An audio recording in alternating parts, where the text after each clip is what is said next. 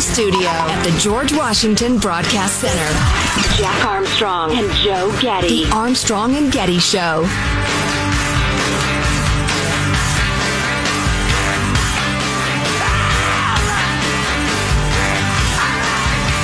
Yacht sales are also booming. Some billionaires are building such big yachts they can cost over $500 million. These yachts have everything you could want and a lot you don't. Mm. One yacht had a dedicated cocaine room. I'm going to say if you have a dedicated cocaine room, every room is a dedicated cocaine room.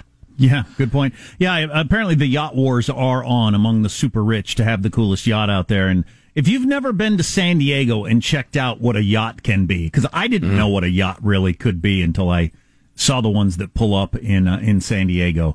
The the the the top of the top, the best ones have a helicopter. Yeah, they've got a freaking helicopter on their yacht. Just amazing, and usually they're from some foreign land. What was the one super rich guy that we? He's got like a yacht on his yacht Oh yeah, take him to the helicopter yeah. or something. He, I can't remember. Got a bigger boat than you'll ever own in your life on top of his giant boat that takes him to wherever with the helicopter. I don't know. I don't even know how it works. Yeah, yeah. Well, please welcome back to the Armstrong and Getty Show, Tim, the lawyer, Sandefur. Tim is the vice president for litigation with the Goldwater Institute, uh, adjunct scholar with the Cato Institute, and the author of many fabulous books, including The Right to Earn a Living, The Permission Society, and Cornerstone of Liberty Property Rights in 21st Century America, again, among others. Tim, how are you, sir? I, you know, man, I don't know how people are so rich. I, I, I still feel rich when I go to Red Lobster for dinner. Yeah.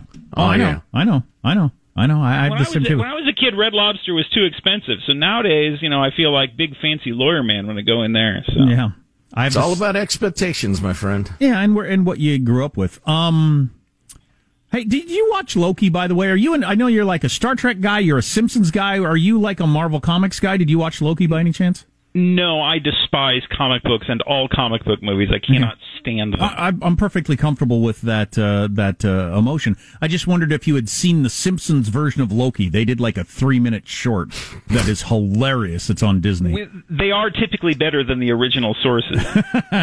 um, so uh, I was reading this week how it looks like this commission is actually going to happen that the Biden administration put together to take a look at the Supreme Court and some possible changes to the Supreme Court how many justices in you know immediately um, if you're uh, if you're anti-Biden or anti-Democrat, you immediately go to he's trying to pack the court. But there is discussion of what's the right number. It hasn't always been nine.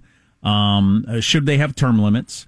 Should you uh, have rotating Supreme Court justices with other federal courts? A variety of things. What do you think is a sweet spot? What would, if you were in charge and you were put in charge today of how to uh, compose the Supreme Court? What would you do?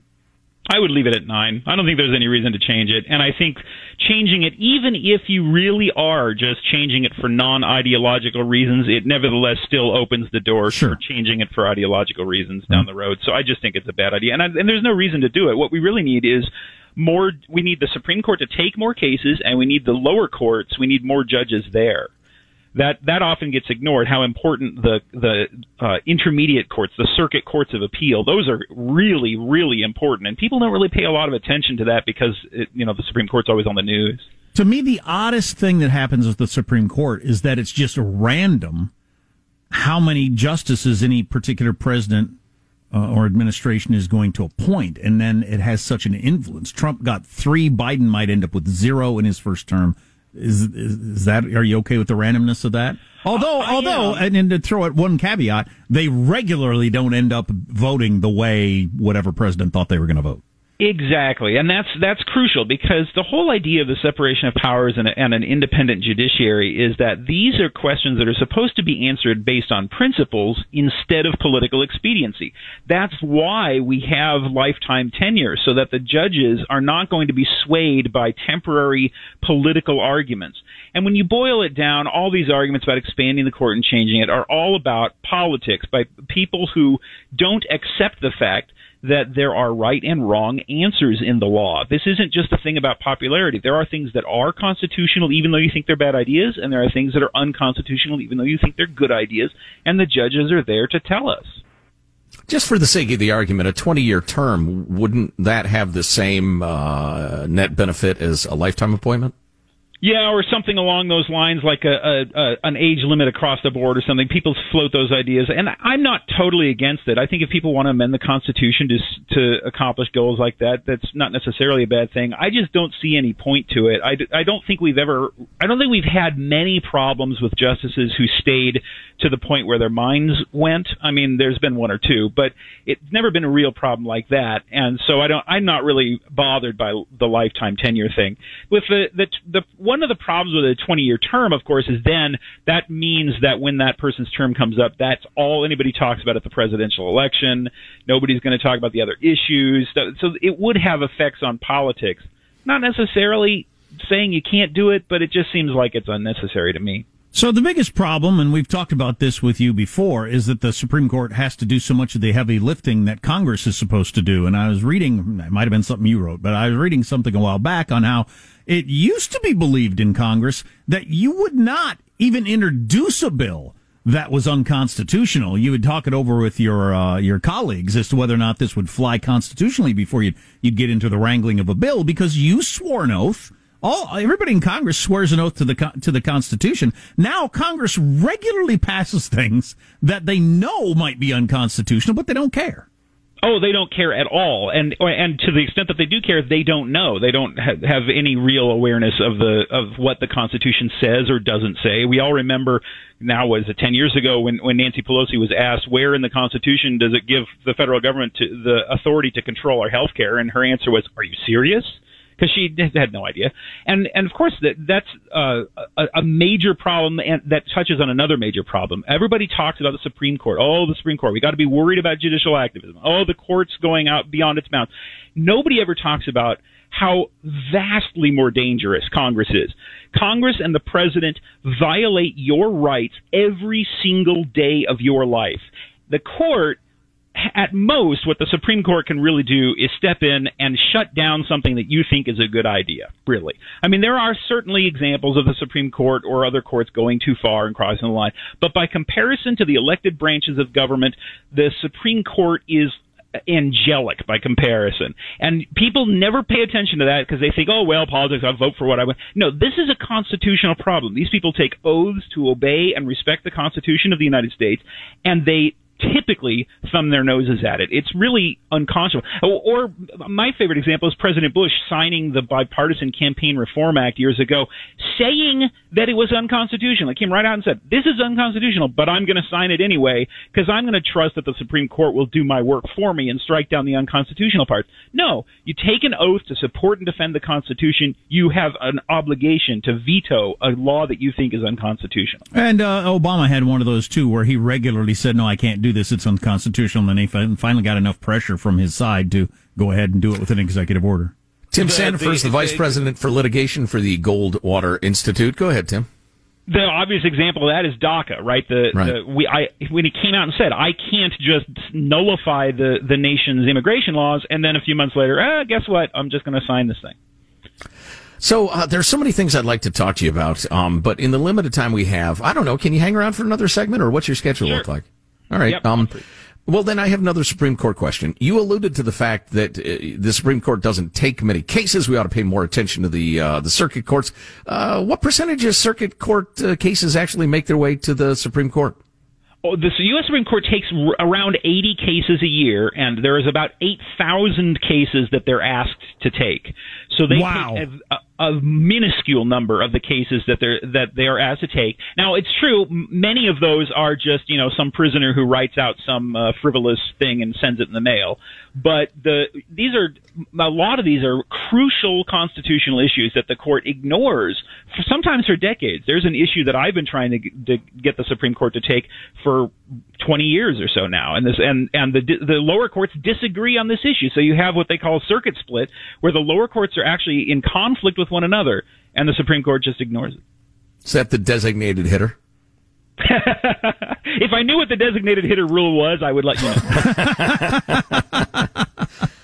Uh, Tim Sandefur with the Goldwater Institute. Why don't we take a quick break and then come back? And uh, I have so enjoyed our email conversation about socialism and George Orwell and, and the problems of socialism. Yeah, I, it uh, wasn't lost on my t- on me, Tim. And then in the same day, you text Joe some complicated Orwell versus socialism thing, but you send me an obscene Willie Nelson joke. So I, I, I see where you know. I understand.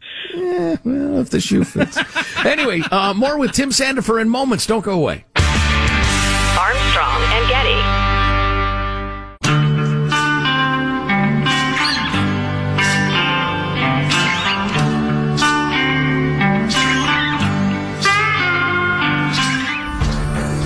The Armstrong and Getty Show.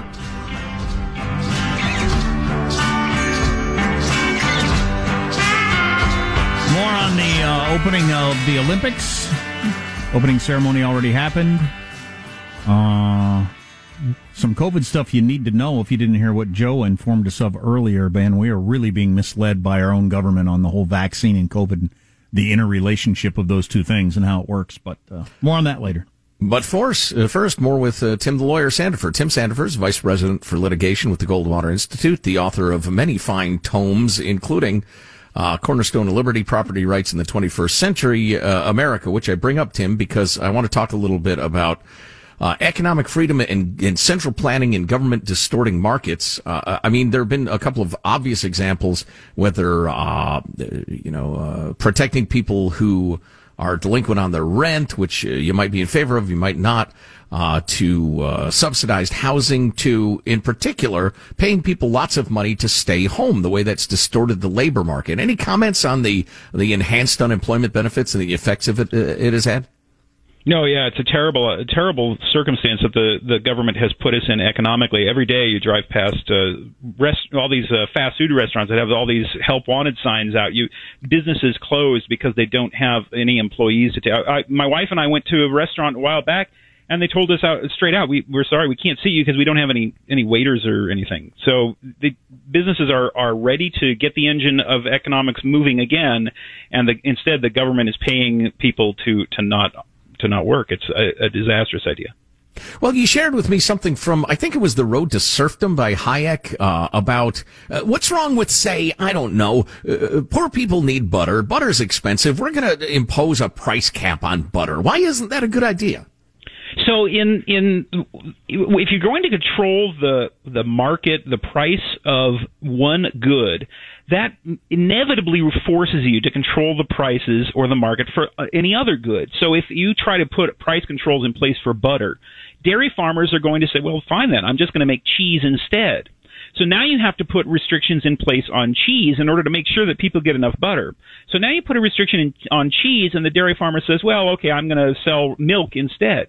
Meanwhile, people who use butter or cheese in their products, you know, cookie makers, for instance, they're gonna, you know, you're going to have they're going to have a problem because they can't get any butter, so their prices are going to go way up. Well, now you have to control the prices of cookies on the market, and and then the people who depend on cookies, like coffee shops, they can't get any cookies because there's a shortage now, so their prices are going to go way up. So now you have to control that too. So inevitably, because the market is so interconnected, any effort to control one area of the market requires you to control the entire market. That's the economic reason why socialism or government controls of any sort inevitably tend toward totalitarianism. It's not just that there's some that there's bad guys out there who take over and oh well this isn't real socialism and oh it was just because Stalin was a bad guy or it was just because Hugo Chavez was a bad guy, but otherwise, you know, it would have worked in theory. No, in theory, these kinds of government controls do not work as a matter of economic law. That's really And then how does it turn into quashing dissent and, and what would seem to be non-economic behavior? Well, because necessarily people are going to turn to the black market. If they can't get the products and services that they need in the mm-hmm. marketplace, they're going to turn to the black market, and you're going to have to control them. You're going to have to control what they say because they're going to tell each other, "Hey, you know, you I know where you can get some butter off the market for cheap." You know, so you're going to have to control what they say, and that's even putting aside ideological questions and enemies of the state and the and or the the the evil motives of bad guys who get into power and that sort of thing. Even if you put those things aside, and those are overwhelming concerns in any kind of society like that, you still tend toward totalitarianism because in order to control economic behavior, you have to control speech, you have to control religious freedom of people who depend on goods and services. You know, uh, if you're going to if you're going to prohibit uh, alcohol, for instance, what about Catholics who use wine in the mass, for example? So you're going to have to inevitably control every aspect of individual behavior if you are really going to have government plan your economy. So a lot of things happened during the pandemic, and you know, to be fair, and I think you've talked about this too. There were some pretty tough calls to be made during the pandemic. It was an unusual yeah. situation. But I've been talking about this long form article I read about um, the pandemic was the greatest transfer of wealth from small business to large business. So many small businesses all across the country were forced to shut their doors completely or at least severely restrict while Walmart, Target, and Amazon made the biggest profits they've ever made in their history selling a lot of the same stuff. Well, this is I see two points here. So the the first one is if if the the cost of doing business necessarily goes up due to circumstances beyond anyone's control, such as a natural disaster, some businesses are more able to absorb that cost or deal with that cost or provide people with the things they need at prices they're willing to pay more than others. And those that can't should fail economically, and those that can should succeed economically. On the other hand, when government comes in with a one size fits all top down, we, we bureaucrats know how to run things better than everybody else does problem, then you don't allow the businesses to come up with interesting, unique, unusual ideas for solving the problem that you might not have thought of otherwise. That's the great genius of capitalism is it allows businesses to come up with new ways of solving and addressing problems. But when the government comes in and says, no, no, every business in the in this in the county has to shut down at 10 p.m. or something like that, you deprive entrepreneurs of the opportunity to come up with mm. ways of of treating their customers safely, but still getting them the goods and services they need. Yeah, imagine if instead of government mandates, we'd unleash the creativity and passions of the American people to solve these problems in whatever industry, whatever business. That would have been a wonderful thing to behold. Instead, we got bureaucrats who are monomaniacally focused on COVID-19 to the exclusion of every single other human concern. Uh, Tim Sandefur, Vice President for Litigation at the Goldwater Institute. Uh, it's always so interesting, Tim. Thanks so much for your time. Thanks for having me, guys. Absolutely. Yeah, that's absolutely right. There's a big difference between a store uh, voluntarily closing down because they say, you know, we just don't have enough customers to justify having employees here and having our lights on, than the government making them close down and they didn't even have a shot at trying to see if they could serve their customers. Well, and, and instead of what that looked like, say you got two weeks to figure this out. How are you going to keep your people safe? And then watch American creativity flourish. That would have been wonderful instead of awful. Armstrong and Getty.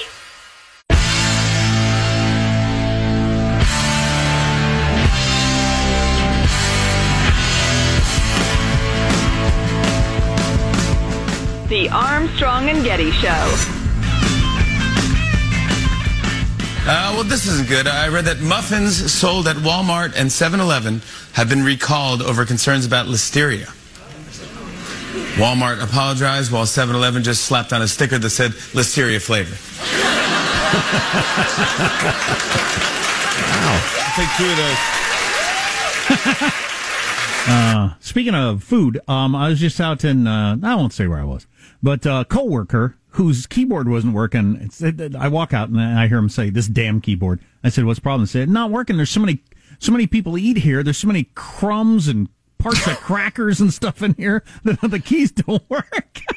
Is a sick enough. So they share a keyboard with a keyboard with other coworkers who eat snacks over them, and the keys are all gummed up with goo. That's hilarious. Yeah, and gross. Got, just gross. Yeah, yeah, it is. I got the call more than once from our various college children that we raised, uh, saying, "Hey, Dad, I think I need a new computer." Really? Why? Well, the keyboard doesn't work. Mm. Really? That's interesting. Why do you think it doesn't work? Is it just too old? I may have spilled some Pepsi in it. Yeah. You may have spilled some Pepsi in it, or you did spill some Pepsi in it. What's yeah. a, what? What's a boy slash girl to do? I'm a real. Uh, I'm uh, I'm the soda Nazi or drink Nazi. I don't allow anything around uh, the the computers. Of course, I have no control over it once they would leave the house. Uh, the Cleveland. who's knocking? Somebody outside. Somebody's knocking. Weird. Hey, the studio's rocking. Oh, Don't bother knocking. They're actually banging the crumbs out of the keyboard out there. That's what the sound is. That's hilarious. Um, Stop the hammering. So this has gotten some attention. The Cleveland Indians have changed their names to the Cleveland Guardians, and we all know why. It's political correctness, really. Um, we got a couple of different texts, and this is anecdotal, but there have been surveys that back up this sort of thing. As a Native American, Apache, I loved the Indian mascot team names. I wish they wouldn't go away.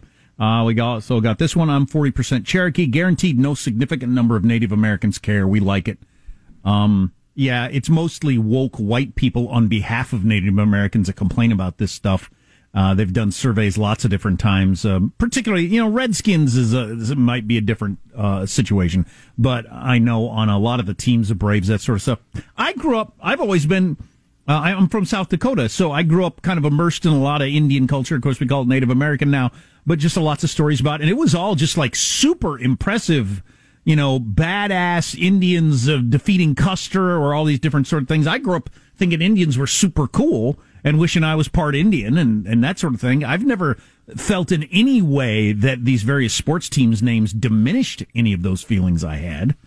Right. I thought you made a, a great point earlier when we were half facetiously discussing the nicknames, but you made the point that, that they at least keep the tribes and the traditions in, in the, uh, you know, uh, front and center of a lot of people who might have curiosity. But, you know, I went to the University of Illinois. Our team are the, our teams are the Fighting Illini. Who were the Illini? What did they do? Why'd they go away? That sort of thing. I'm curious about that. In fact, I've read a fair amount about it. Yeah. And then finally, this text. Um, Cleveland Guardian sounds like a company that makes roll up security doors or old fashioned insurance company. Yeah, it really does. or adult garments. Uh, Bladder control garments. God, we had another funny text. Where did I put that? Uh, oh, here we go.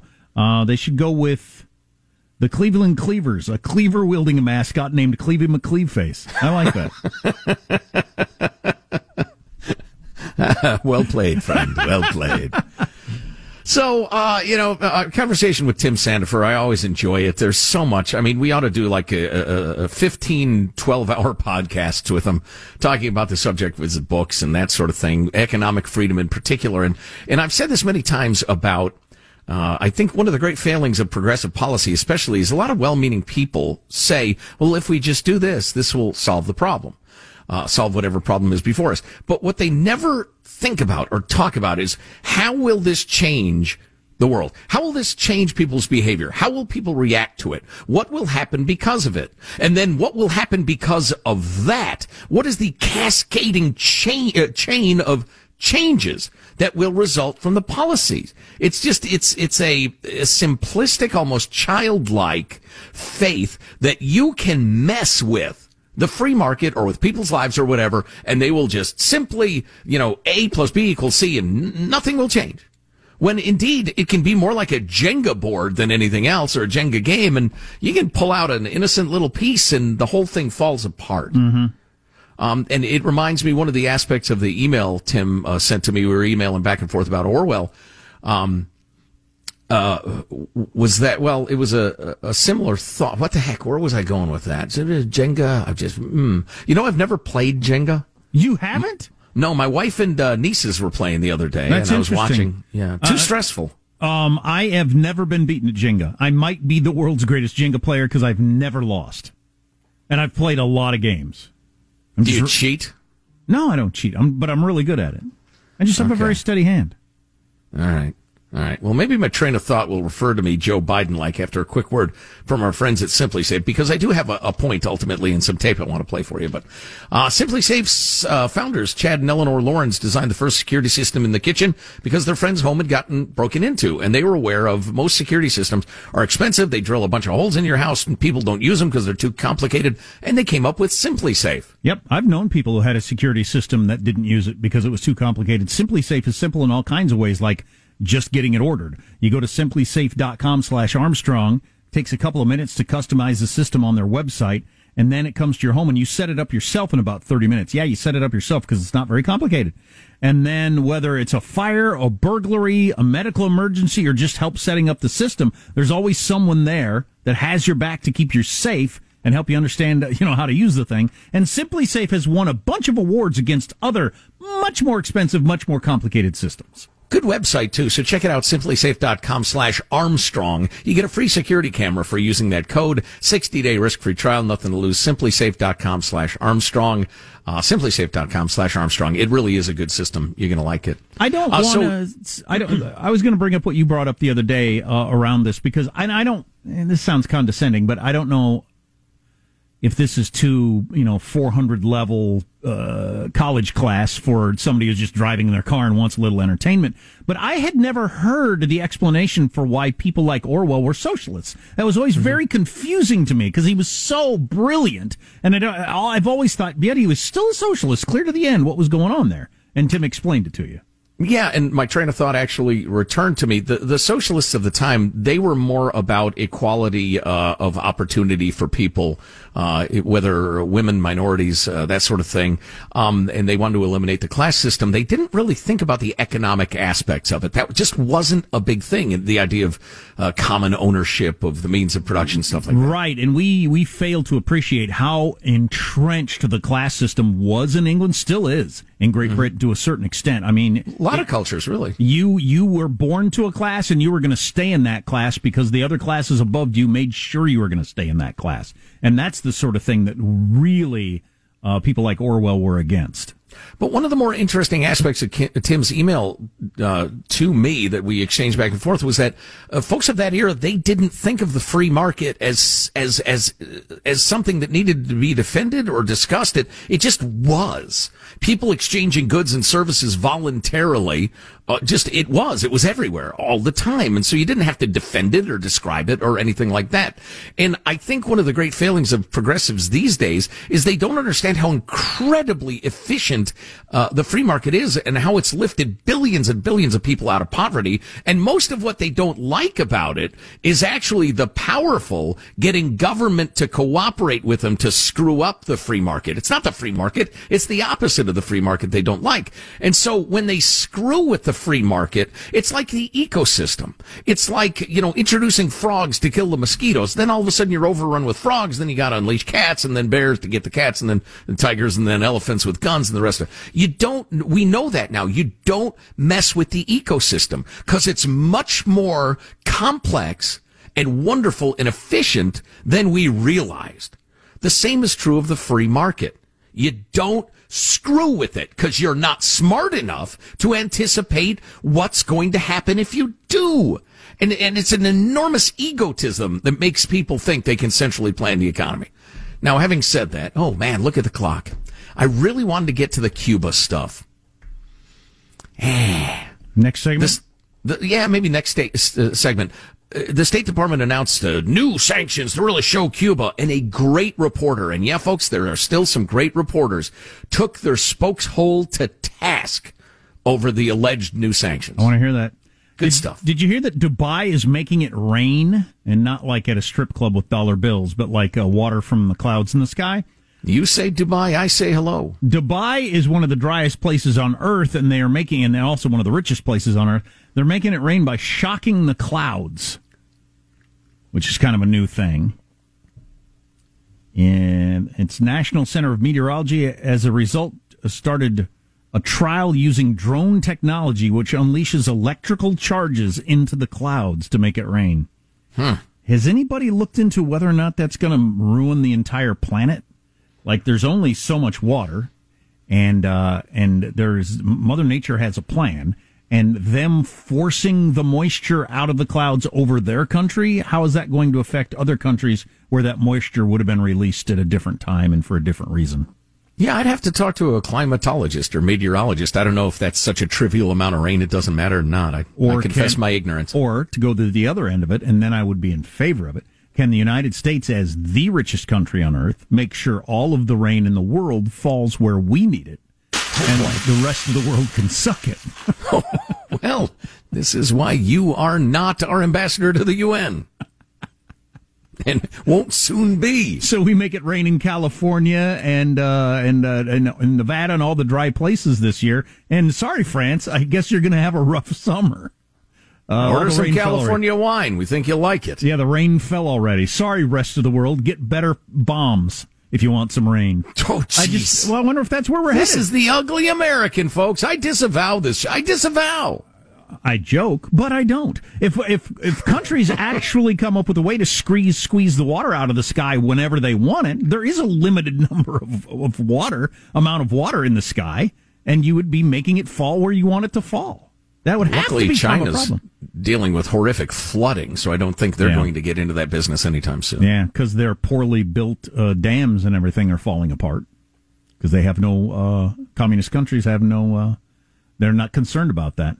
They No, just there's no accountability, really. They just let loose a bunch of water in one dam because they were afraid another dam was going to give way and flooded these cities, and they don't care. You lose your business, your home, you die. Well, we don't care. Isn't that amazing? Yep. It's a very different way, and they're trying to expand that way across the globe. Yeah. And Nike's helping them and a whole bunch of other people. Yep. Um, uh, Joe's got his thing on the way. Our text line is 415 295 KFTC.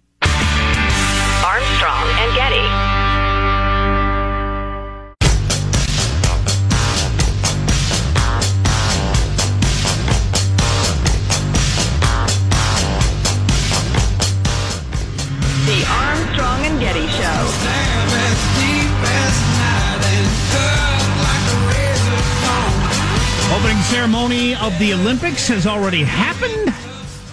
I'm going to watch it tonight with the kids. Always kind of fun to. There are how many countries on Earth? 30. Did somebody just. And here's a Wagwagahan. What? Did you make that up? Well, there are like 232 or something like that, but I, I don't know how many participate in the Olympics. A hell of a lot. A lot of countries I've never heard of. It's always Yeah. fun. Yeah, it is always fun, honestly. Sometimes they Yeah, got two athletes, a table tennis player and a, and a rower. And they'll both get knocked out in the first Yeah. round, but you know, uh, the home folks get excited, and that's nice. So the State Department announced, the Biden administration announced harsh new sanctions against Cuba for oppressing their, their people and the rest of it. Um, and, and a lot of it's, uh, fake, as you're about to hear. I just thought this was such good old school reporting. You're never going to see any of this in the mainstream media because it's not, you know, Trump fighting with AOC excuse me, and it's not, uh, you know, COVID related trying to scare you. But this is an old school AP reporter jawing with the State Department spokesman. Clip 16. The Special Brigade of the Interior Ministry was already covered by global Magnitsky sanctions. So you've added uh, another designation on top. I, I just, I, whatever the impact would have been, it seems to be negligible since they were already covered. So I don't quite understand how it is that you're presenting this as some grand new, you know, uh, initiative to support the Cuban people when in fact uh, it's simply adding a, another layer which was really unnecessary since they already were covered by the sanctions. Uh, I would make a couple points. Number one, the global Magni- Magnitsky sanctions regime, regime is an important tool uh, we have that is applicable. They were already under that is it. that is uh, Alvaro Lopez Miera was. No, I'm talking about that. That's one person, okay, who most likely doesn't have So, any assets just- or just- any dealings just- with American just so- citizens. just so no- Let's talk about what the real impact would be. Would be if you designated the whole entity of the interior, uh, a part of the Interior Ministry, like with uh, the Iran sanctions. Okay, that would have a much bigger impact, whatever that impact would be. But the fact of the matter is that, they were already covered by global Magnitsky sanctions. The exact same sanction, the exact same executive order, was used to do this, and it doesn't have it doesn't do anything new. Middle aged guy, could have been a woman, knows his beat, knows his topic, asking hard questions of the government on the record. Not a 24 year old cranking out clickbait. I just love that. I know it's dry, but I just loved it. I wish it happened more often. Yeah. And asking the obvious questions. Well, and it's so, uh, maybe I'm naive, but it, it's so troubling to me why government feels like it has to lie all the time. Why don't you just say, our options are very limited. We already have sanctions on much of the leadership. It's in the hands of the Cuban people. We stand by. We will help them financially. We're trying to get them internet, but there's really not much we can do to the Cuban leadership at this point. Would the, the Cuban Americans go crazy in the streets of Miami? I don't know, but why the dishonesty all the time? Yeah. Um, back to back to the Olympics briefly. I was just reading about this because I didn't watch the opening ceremony, and I will watch it tonight, as I mentioned. But um, so it was really quiet because there's nobody in the stands, and NBC uh, went with the idea of instead of pumping in fake crowd noise, which was one option. We know how that worked for the NFL and NBA. It worked pretty well. That's okay, yeah. in- instead of pumping fake crowd noise, they went. They had microphones down close to where you could actually hear the athletes talking as they came in and stuff like it. Have- no idea how entertaining that ends up being. but you could hear some of the protests and the uh, the blaring horns and everything from outside the stadium at various times. Lots of protests, as a recent poll shows, eighty three percent of uh, Japanese say the Olympics should have been postponed or canceled. So just 80, about half. Eighty three percent. So practically everybody in the country doesn't think it should be happening. That's a weird situation. Yeah, I'd say. So I hope they don't take it out on any of the athletes or anybody. So they probably won't. So I'm guessing you won't have a lot of the puff pieces that you usually have during an Olympics, where they give you like a taste of the home country, right? And you go to a local, you know, a local bakery and all these different sorts of things. If everybody's one, it's way closed down because they're hitting, getting hit hardest with the COVID that they have since the whole thing started, and uh, very few people are vaccinated. And two, they don't want the Olympics there at all. So I don't know if there's going to be a lot of the home country puff pieces you're used to seeing in the Olympics, which is fine with me, by the way. Yeah, probably just more sports, which is great. Least likely to watch events, according to a poll. These are the events we don't want to watch. Apparently. Water polo. I'd watch water polo, but I've never sought it out. Field hockey. I'm not sure what that is. Uh, judo. Ping pong. Sailing. I didn't know was an Olympic event. Rugby. How good is the I've, U.S.? I've wa- tried to watch uh, sailing, but I can never figure out who's leading or where they turn or whatever. Rugby seems like a sport we should be good at in the United States, but we must not have a good team. I have a feeling if we were really good at it, you'd be hearing about us winning medals and stuff like that. Our guys who would be great rug- rugby players play football. Good point. Canoeing uh, is, a, is an Olympic sport that people don't watch, as is badminton. Badminton. Wow. Uh, Had a bad canoeing experience once. Uh, Judy and I and our, our three kids were loaded in a canoe, Sunriver, Oregon, and uh, we had a bit of a dispute as to which side various people should be paddling on, and ended up steering the ca- canoe right into a tree, where we were all branch whipped and, and angry and, and exchanged harsh words. Oh, really? Could have turned ugly. I we, was. Uh, uh, we found our dignity and our self control. I was, I think, Kentucky, Kentucky or Tennessee, one of those states. I was driving on a long drive, and I stopped at a like campground and thought, "Oh, this is where I'm going to spend my time." And uh, so I started drinking beer, as, as was my wants back in the day, and uh, I got pretty drunk. And uh, so I rented a local canoe and got out in the middle of the lake, and somehow, and I have no idea how this happened, just in the blink of an eye, I'm in the water and the canoe's upside down. Oh, and I'm drunk, and I somehow got it over to shore and had to walk barefoot through all these stickers and everything like it. It was a, oh. quite the could have been local man found floating face down. yes. Authorities Anywho. believe alcohol was involved. Oh, very involved. Oof. Like ultimately involved. Armstrong and Getty.